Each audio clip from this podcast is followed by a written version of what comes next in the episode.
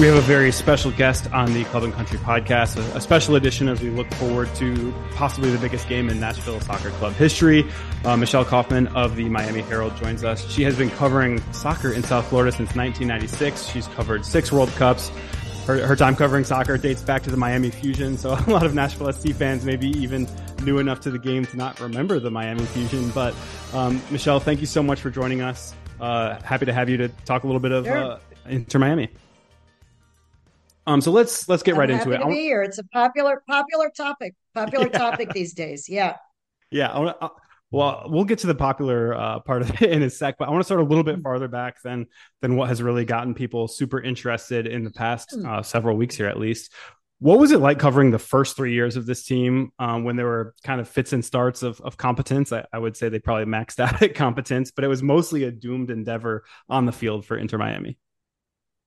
Yeah, I mean, it was very different. I was often the only person at the training sessions. Sometimes there were, you know, maximum four. There were kind of four of us that would show up. Sometimes I was mm-hmm. the only one. Sometimes there were two or three. Um, but you know, it was very limited coverage. Uh, there was, you know, there was interest in Miami. There's always interest in soccer. Miami's mm-hmm. been a soccer city for a long time, so there there was interest in the team, and the team actually drew okay. You know, they weren't selling out, but they had a a good core group of fans that were coming, even and they were losing, having long losing streaks. People would still come and they're still passionate about the game. They kept waiting and waiting and hoping that things were going to turn around.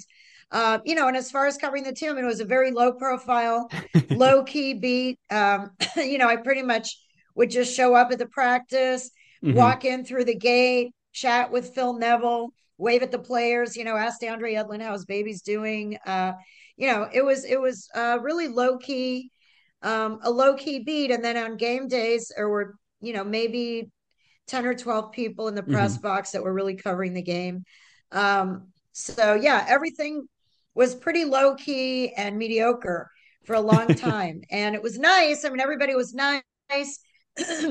everybody was friendly, but um, there wasn't a whole lot of buzz around the team, mm-hmm. which clearly is very, very different June 7th, everything changed. Everything changed on June 7th. Well, so what what was the plan for this for this club if everything didn't change on June 7th? If if Messi had gone to um, Saudi Arabia or had managed to to find a place that he could have fit staying in Europe or maybe possibly even made it back to Barcelona, what was the plan if that transfer hadn't gone through? Well, I mean, I think they really the owners were the owners were bullish on this. I think mm-hmm. they really did think that it was going to go through. Um, I I spoke to Jorge Mas many times over the last six months, eight months, year.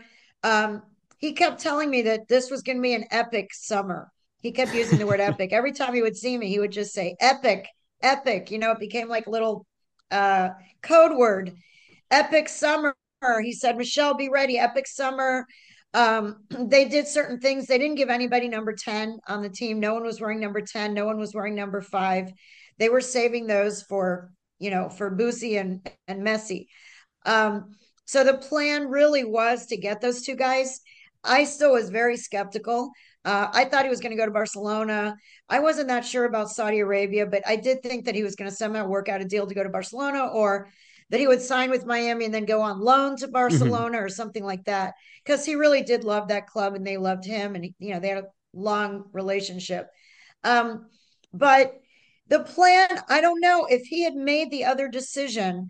Um, I think they still wanted Busquets. You know, they mm-hmm. still would have Busquets, which he's a very good player and he's made a big difference, you know, by himself. I mean, it's setting aside Messi. Busquets has made a huge difference on this team. I don't know if they would have also gotten Jordi Alba. I think that was more he came because the other two were here. Uh, you know, they did have big aspirations to bring in somebody big this summer, at least one, but multiple. They kept talking about multiple big signings, and and Jorge has worked for three and a half years to get to know Messi's father. They became very close. Uh, his name is also Jorge. Uh, they became very close. Um, Jorge Mas is relentless. He just kept flying over to Europe. He flew to the World Cup to sit with them in Qatar with the family. He just, you know, worked it. He just, you know, he was, mm-hmm. it was unbelievable how much he wanted this to happen. And uh, I still didn't think it was going to happen. I still thought there's just no way, even if Jorge says epic summer, whatever. I thought there's no way that Lionel Messi, the best player of all time, arguably or the best player of this era for sure, uh, after winning a World Cup, especially, I thought, okay, mm-hmm. maybe if they don't win the World Cup, but after winning the World Cup, I thought, why is you know he's not going to come here and play at a temporary stadium in Fort Lauderdale, you know, with no fancy skyboxes and no nothing. And, you know, why, why, would he come here? He could play anywhere in the world. Everybody would take him. Why in the world would he come here? So uh, I really didn't think it was going to happen. But Jorge kept telling me, Michelle, brace yourself. Epic summer. And they only sold tickets, by the way. Inter Miami was the only team in the league, in the entire league, you could only buy tickets through July 1st. There were no tickets for games for sale for any game after July 1st. And they they and they did that in anticipation of this big mm-hmm. epic summer where they were going to have to change the ticket prices and they were going to add some seats to the stadium and all this stuff. This was all in the plans. They they laid out everything. They saved a bunch of, you know, they gathered up a bunch of money through TAM and GAM and all these things that MLS has uh, you know, they gathered up money so that they could afford these things. They they worked everything out in order for this to happen, uh, and then it happened, and it was unbelievable. I mean, I I was as surprised as anybody. I just I'm telling you, Jorge kept telling me this is going to happen. It's going to happen, Michelle. It's going to happen, and I just kept saying. I know you want it to happen. I know you're doing everything you can to make it happen, but I still don't believe that it's going to happen. But you know, Apple got involved. Mm-hmm. Adidas mm-hmm. got involved. Yeah. He has a lifetime. He has a lifetime contract with Adidas, so he's very tight with that company. Apple is a huge company, and they want to spread MLS around the world. That was their goal: is to spread MLS and to spread their products around the world. And what better way to promote MLS and Apple than to have Leo Messi playing every Saturday on Apple TV? You know, so so much for the free Apple games and stuff. That's not happening that's anymore over. Any game that Messi's playing. yeah. yeah, that's done. So um, you know, it was just kind of a perfect storm. It really mm-hmm. was a mm-hmm. perfect storm. And and I think they had Tata in mind all the time. Yeah. Uh, as soon as that World Cup was over, there were talks already. I'm sure, you know, Phil was kind of a placeholder coach, which is a shame for him because he worked really hard and he put his heart and soul into it. But he kind of knew deep down that that if Messi was going to come, there was probably going to be some handpicked coach that was not going to be him. So it was all in the works for a long, long, long time. In the first half of the season, they kind of sacrificed, to be yeah. honest, they sacrificed the first half of the season. And now they are so deep down the hole and down the basement and the cellar and whatever you want to call it. They're in last place in the league. Mm-hmm. Uh, they're going to have to climb up from the last place spot, and it's going to be a long climb. And I would have thought that that's, you know, ridiculous and could not happen. But right. I, I believe anything. I really do believe anything is possible now. I'm never saying impossible anymore with this team.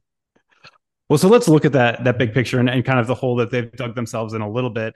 Um, they're five wins, 14 losses, three draws in the regular season. All of that obviously without Messi.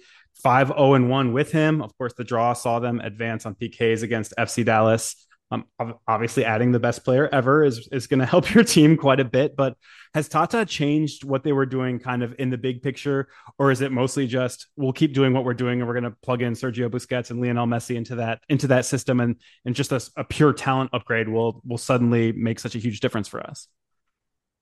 No, I think Tata, and again, I, I was a big fan of Phil Neville. He's a mm-hmm. wonderful guy, and he he he was trying everything. Now, obviously, if he had had those three players, things might have gone a little bit better. he, him, he, know? he probably feels hard done here. Yeah. Yeah, it's it's hard to believe that they would have an 11 game winless streak with those three people on the mm-hmm. field. But, but I do think that there's a certain connection, uh, you know, that they have with Tata. You know, part of it is language, to be honest. I mean, Tata's mm-hmm. from Argentina. He's from the same hometown as Messi. He's already coached Messi with the Argentine national team and with Barcelona. Mm-hmm. He's coached Busquets as well, Jordi Alba. I mean, he knows them, they know him. Um, he has a very specific, you know, he he knows exactly what he wants to do. The players have a lot of freedom under him, a lot of freedom to express themselves. Uh, you know, it's a very ball possession. I know that Phil wanted ball possession too, uh, but you know, it's very, very much a ball possession type of, of game now. They're keeping the ball possession far more than the opponent. I think they lead the league right now. If I'm correct, Jim Curtin said that that uh, that Miami leads the league, and he said, and it isn't even mm-hmm. close. Uh, since Messi and Tata and this group joined the team, uh, Miami leads the league in possession, yeah. and, and Jim Curtin said it's not even close. I have to look at the stats. Uh, so you know they are possessing the ball far more than they ever did before. Um, and then you know the way that Busquets plays, he sees everything like two steps ahead before mm-hmm. anybody else. You know, Messi is Messi is a genius. He's an absolute genius out there. Then he's got Busquets in the midfield making decisions that are leading to better decisions. You know, he makes a great decision and he and that person is then going to make another decision that's going to lead to a goal.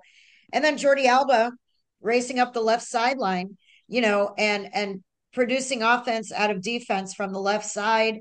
Uh, you know, nice left-footed crosses and stuff like that. So it's it's just a completely different team. I mean, it is it yeah. You look at like Robert Taylor. Robert Taylor was on this team before and he showed flashes. He had some good goals. He had some good goals but he's nowhere near the he was not the player that he is now. Surrounded by these players and with the with the confidence. The thing is tata and leo and Boosie and jordi all the e's they they are infusing this team with confidence with a lot of confidence. Even mm-hmm. the teenager you know Benja Cremaschi, he's 18 years old. He was just playing youth soccer a couple years ago here in town. He's a local. He's now you know he's from argentina he is now playing on the field with his boyhood idol. He's 18 mm-hmm. years old and he's playing with confidence. He's playing with confidence that an 18 year old should not have yet. Um, Robert Taylor is playing with confidence. Jo- uh, Josef Martinez is all of a sudden showing some signs of the player he was before. He certainly had not shown any very much up until this point. yeah. He did not look anything like the Josef Martinez that was league MVP and all that. Mm-hmm. All of a sudden, all these people show up, and Tata, who was his coach in Atlanta. They have a special relationship, Tata with Josef. And so he's been starting Josef, even though a lot of us felt that uh, Leo Campana deserved the starting job if they're going to have one forward. Uh, Tata keeps starting Josef. So um, I think Tata's arrival definitely has ignited Josef. Um, and the uh, you know the Argentine players are you know they feel a certain connection with Tata. Leo Messi does for sure. He said yesterday in the interview that he did yesterday that you know the arrival of Tata was huge. It wasn't mm-hmm. just these players that have arrived, but that he has a very clear understanding of what needs to be done and he's a real authority figure, you know, he's got a certain resume. You know, he's coached at a World Cup. He's coached two different teams at the World Cup. He's coached Barcelona. He's coached Atlanta to the MLS Cup title. So the guy has a the guy has a proven record. He has a proven resume and that gives the players a lot of confidence. Well, I think Mexico fans uh, might take exception to the fact that he even bothered to coach them in the World Cup this year. But um, you you mentioned just there that you got a chance to speak with Messi this week. What was he like? What yeah, I think people know that he's a guy who who basically wants to live a quiet family life off the field. But what did you draw from his personality and your opportunity to speak with him? Yeah, it was pretty amazing. I mean, I'm, I'm 58, and sometimes I have these moments where I say, wow, this is a pretty cool job. um, I did get an opportunity. I was one of the few people who had an opportunity to speak with him one on one after he did his press conference. Um, then uh, I had an opportunity to have five minutes, uh, but just five minutes one on one in a suite with him. And it, he was so humble. I kept hearing about humility humble, all these words down to earth. And all the players said that to a man. Every single player on this team has said that he makes them feel at home. He makes them feel comfortable, even though he's, you know, the most famous player in the world. He makes them feel like he's just one of the guys. And I do have to say, when he walked into the room, and it was just me and him and our photographers, um, you know, he was super nice. He was super friendly. He was very smiley. He was very chatty. He was uh, down to earth you know, laughing, smiling, being very friendly. Um, he was not at all, and even in the press conference too, he was not like looking at his watch or like he wasn't like some athletes, oh God, you know, just answering yeah. the questions and they can't wait to get out of there. Uh, he was not. He seemed to actually be enjoying himself, even though he doesn't do that much media. But he seemed happy. He walked in with a big smile on his face. He he smiled at every single question that was asked. Um, he was very he he looked everybody in the eye when he was answering their questions. Uh, you know, and then when I got to interview him one on one, I really felt like I had met him before. I felt like I, it did not feel like I was the first time I was talking to him. And it also didn't feel like I was speaking to the most famous player in the world and arguably the best player of all time. It didn't feel that way. He was very warm. He was very disarming. He was uh, very humble. I mean, I just have to say, he just seemed like a regular, seemed like any regular guy that I would be interviewing. Except afterward, when I watched the video of it, at the time, he just seemed like another interview.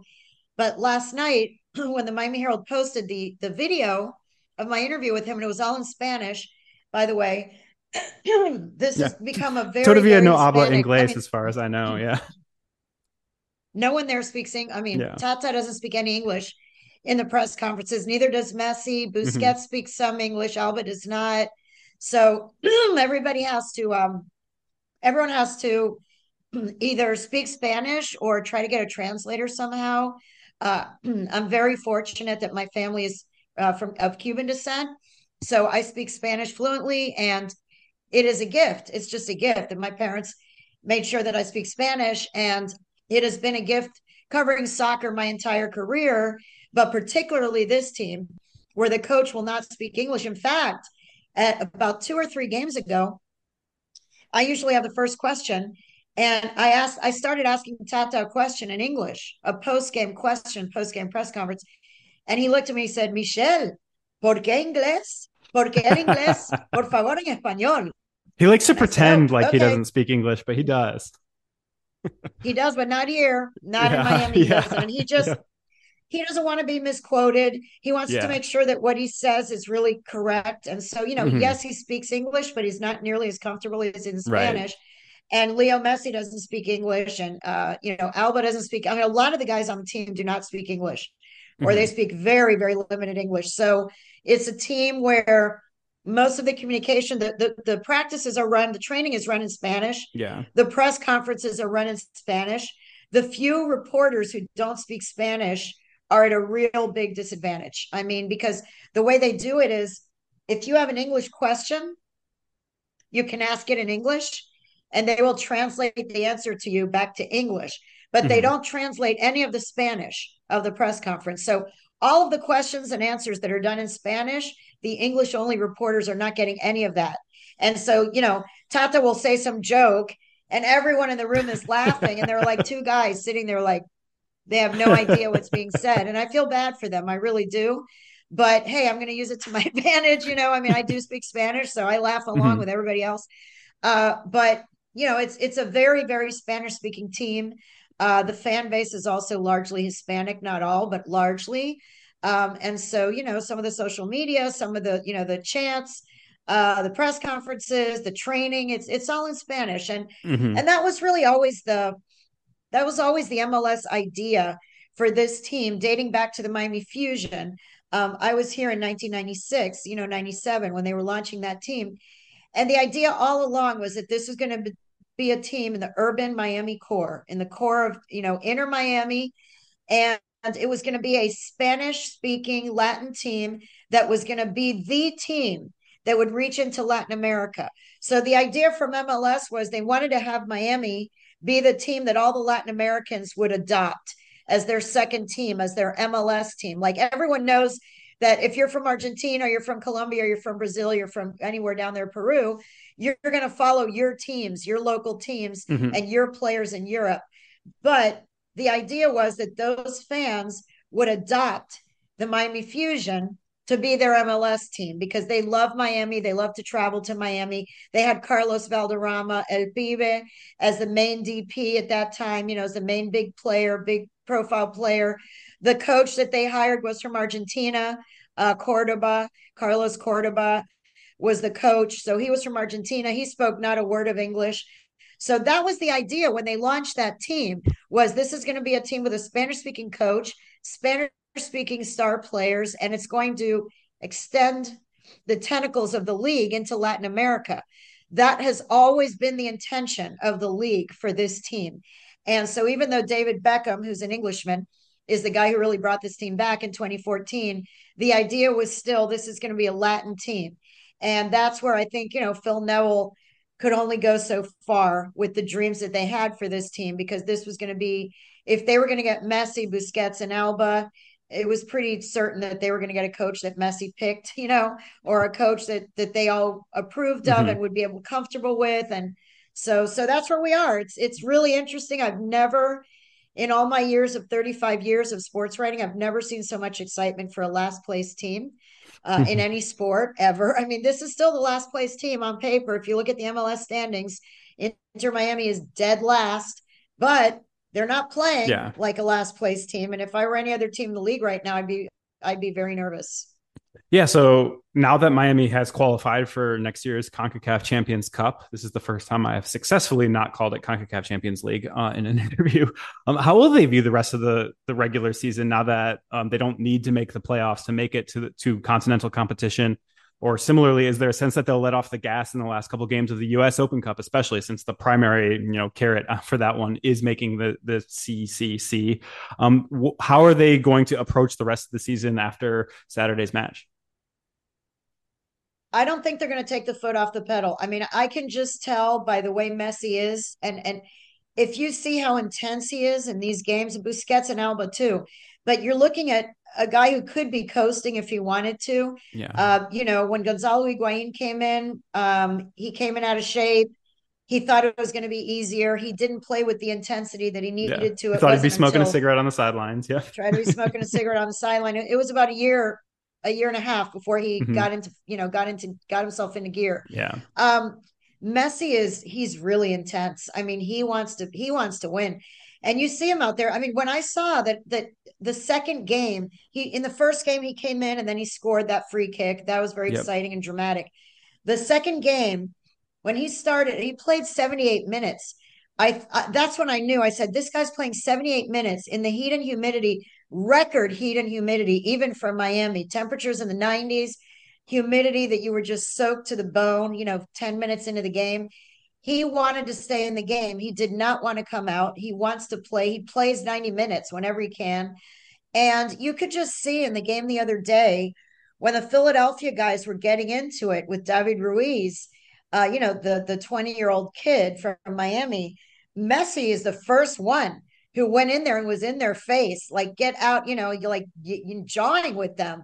Uh, you know, he's not just he's not here for vacation he's not here to pick up a paycheck. He really, really, really wants to win. And uh, they they do want to make the playoffs. I know it seems maybe impossible to be 12 points out and that far down.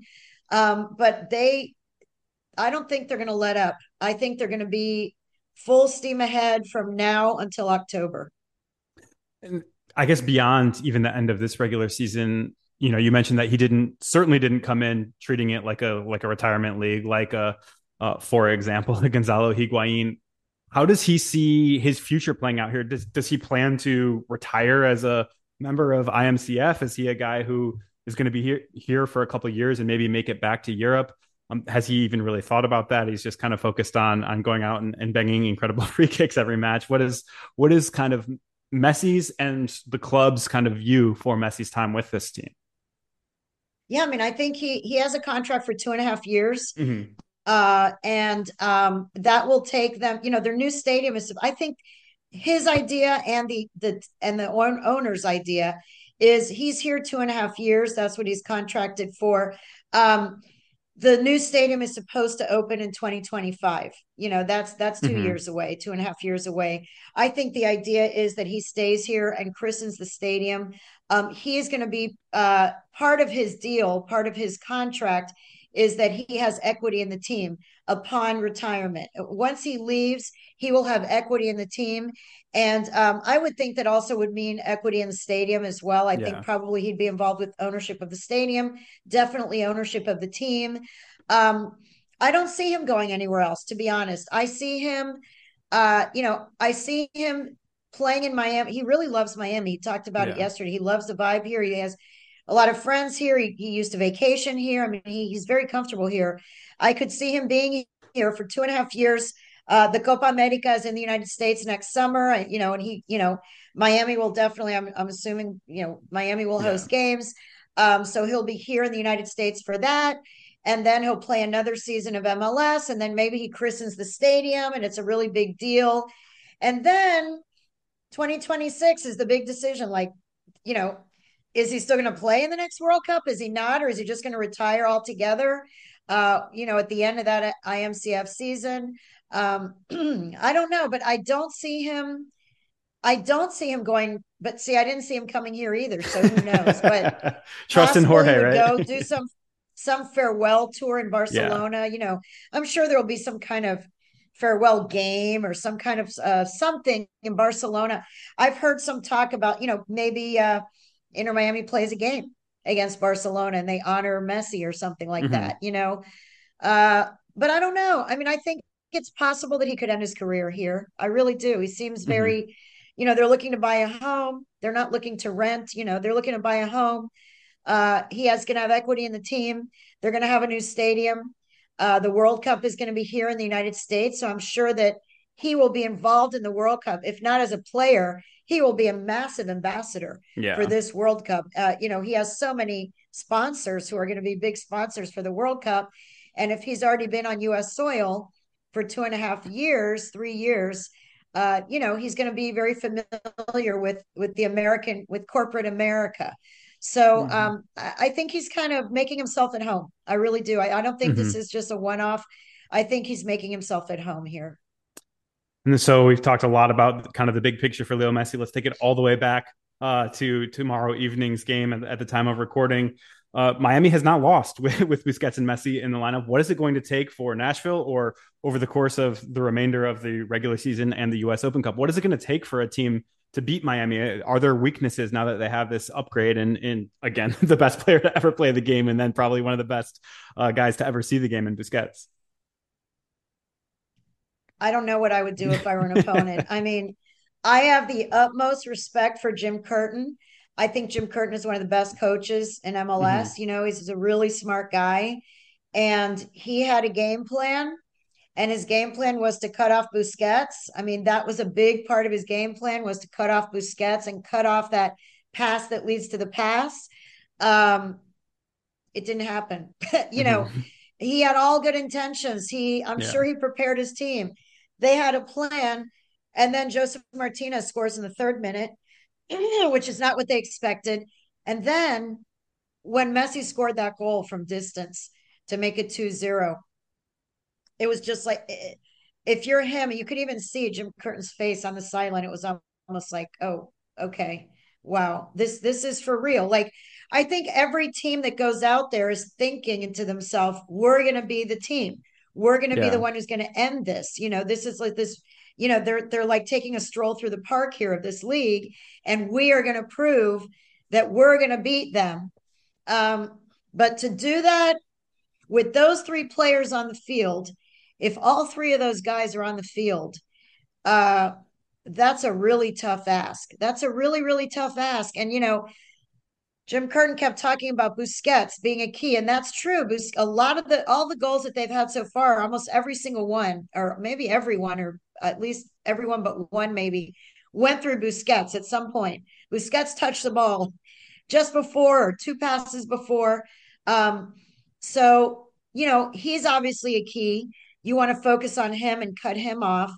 But, you know, how do you cover Messi? I mean, how do you, whoever thought if you're the guy who's covering him when he's 30 yards out, do you really think he's going to take that shot? Who thinks that he's going to launch a shot from right there? Nobody. Mm-hmm. So he's what Ray Hudson said on my podcast the other day. We have a, a, Miami Herald podcast that I'm doing now, by the way. Another way my life has changed since Leo Messi came. I now have a weekly podcast called Inside Inter Miami for those of you interested uh, in this team and in Messi Inside Inter Miami. And uh, I had Ray Hudson as, as a guest, who was fantastic. Yesterday's episode, you've got to listen to it. Um, but he said, what to expect from Messi is the unexpected. You know, expect the unexpected. Um, and that's what's hard for an opposing team is that he's not like a regular player. He's not like any normal human. He's he's he's a different level. He just sees the game at a different level. He has skills at a different level. He he Andre Blake, who's a really good international goalkeeper, yeah. leans just a little bit to the right. And Messi from that distance sees an opening on the left side of that corner and nails it and just nails it. And if he's one or two inches off, which is what anybody else would have been if they were taking that shot, it would have gone up, it would have gone over, left, right. Yeah. It went right, it went right in the corner. So um, I would not want to be Nashville tomorrow night, but uh, you're going to have the home field. You know, you will have the home field, but that's another thing. There are a lot of Messi fans out there. We've seen it. We saw it in Dallas and we saw it at Philadelphia. Uh, yes, the home team, the home crowd was rooting for the home team, but there were a lot of people also wearing Argentina shirts. Yeah. They weren't maybe wearing Inter Miami shirts because that would be really rude to wear an Inter Miami shirt if you're a Nashville fan or you're a Dallas fan or you're a Philly fan. But a lot of fans felt comfortable wearing that blue and white Argentina number 10. Maybe they felt they weren't quite, you know, cheating on their local team if they're wearing the Argentina shirt because it's not an MLS shirt. There are a lot of people who are going to be there to watch Messi. A lot of these mm-hmm. people that are paying these overpriced prices for these tickets, they are doing that to watch Messi. They're not doing that because they're just so in love with Nashville or mm-hmm. Philly or Dallas. Yeah. They're there because everybody wants to see Messi in person. Everyone wants to see him, the best player in person. It's a rare opportunity. So it'll be interesting to see how you know how loud will those fans be or will they be drowned out by the by the uh, Nashville fans you know will it be a true home field advantage for Nashville or will it be kind of you know one third you know mm-hmm. one third and one third or something yeah. Um, I don't know it's it's going to be interesting I you know I'm I'm going there I'm flying up tomorrow so I'll be at the game um, I've never covered a game there before so I'm looking forward to it and, and it's awesome you're going to enjoy it yeah I'm sure it'll be I'm sure it'll be very enjoyable. Although nine o'clock start for me is not great for my deadline. uh, but um, anyway, yeah, I'm looking forward to it. It should be it should be a lot of fun. That's for sure.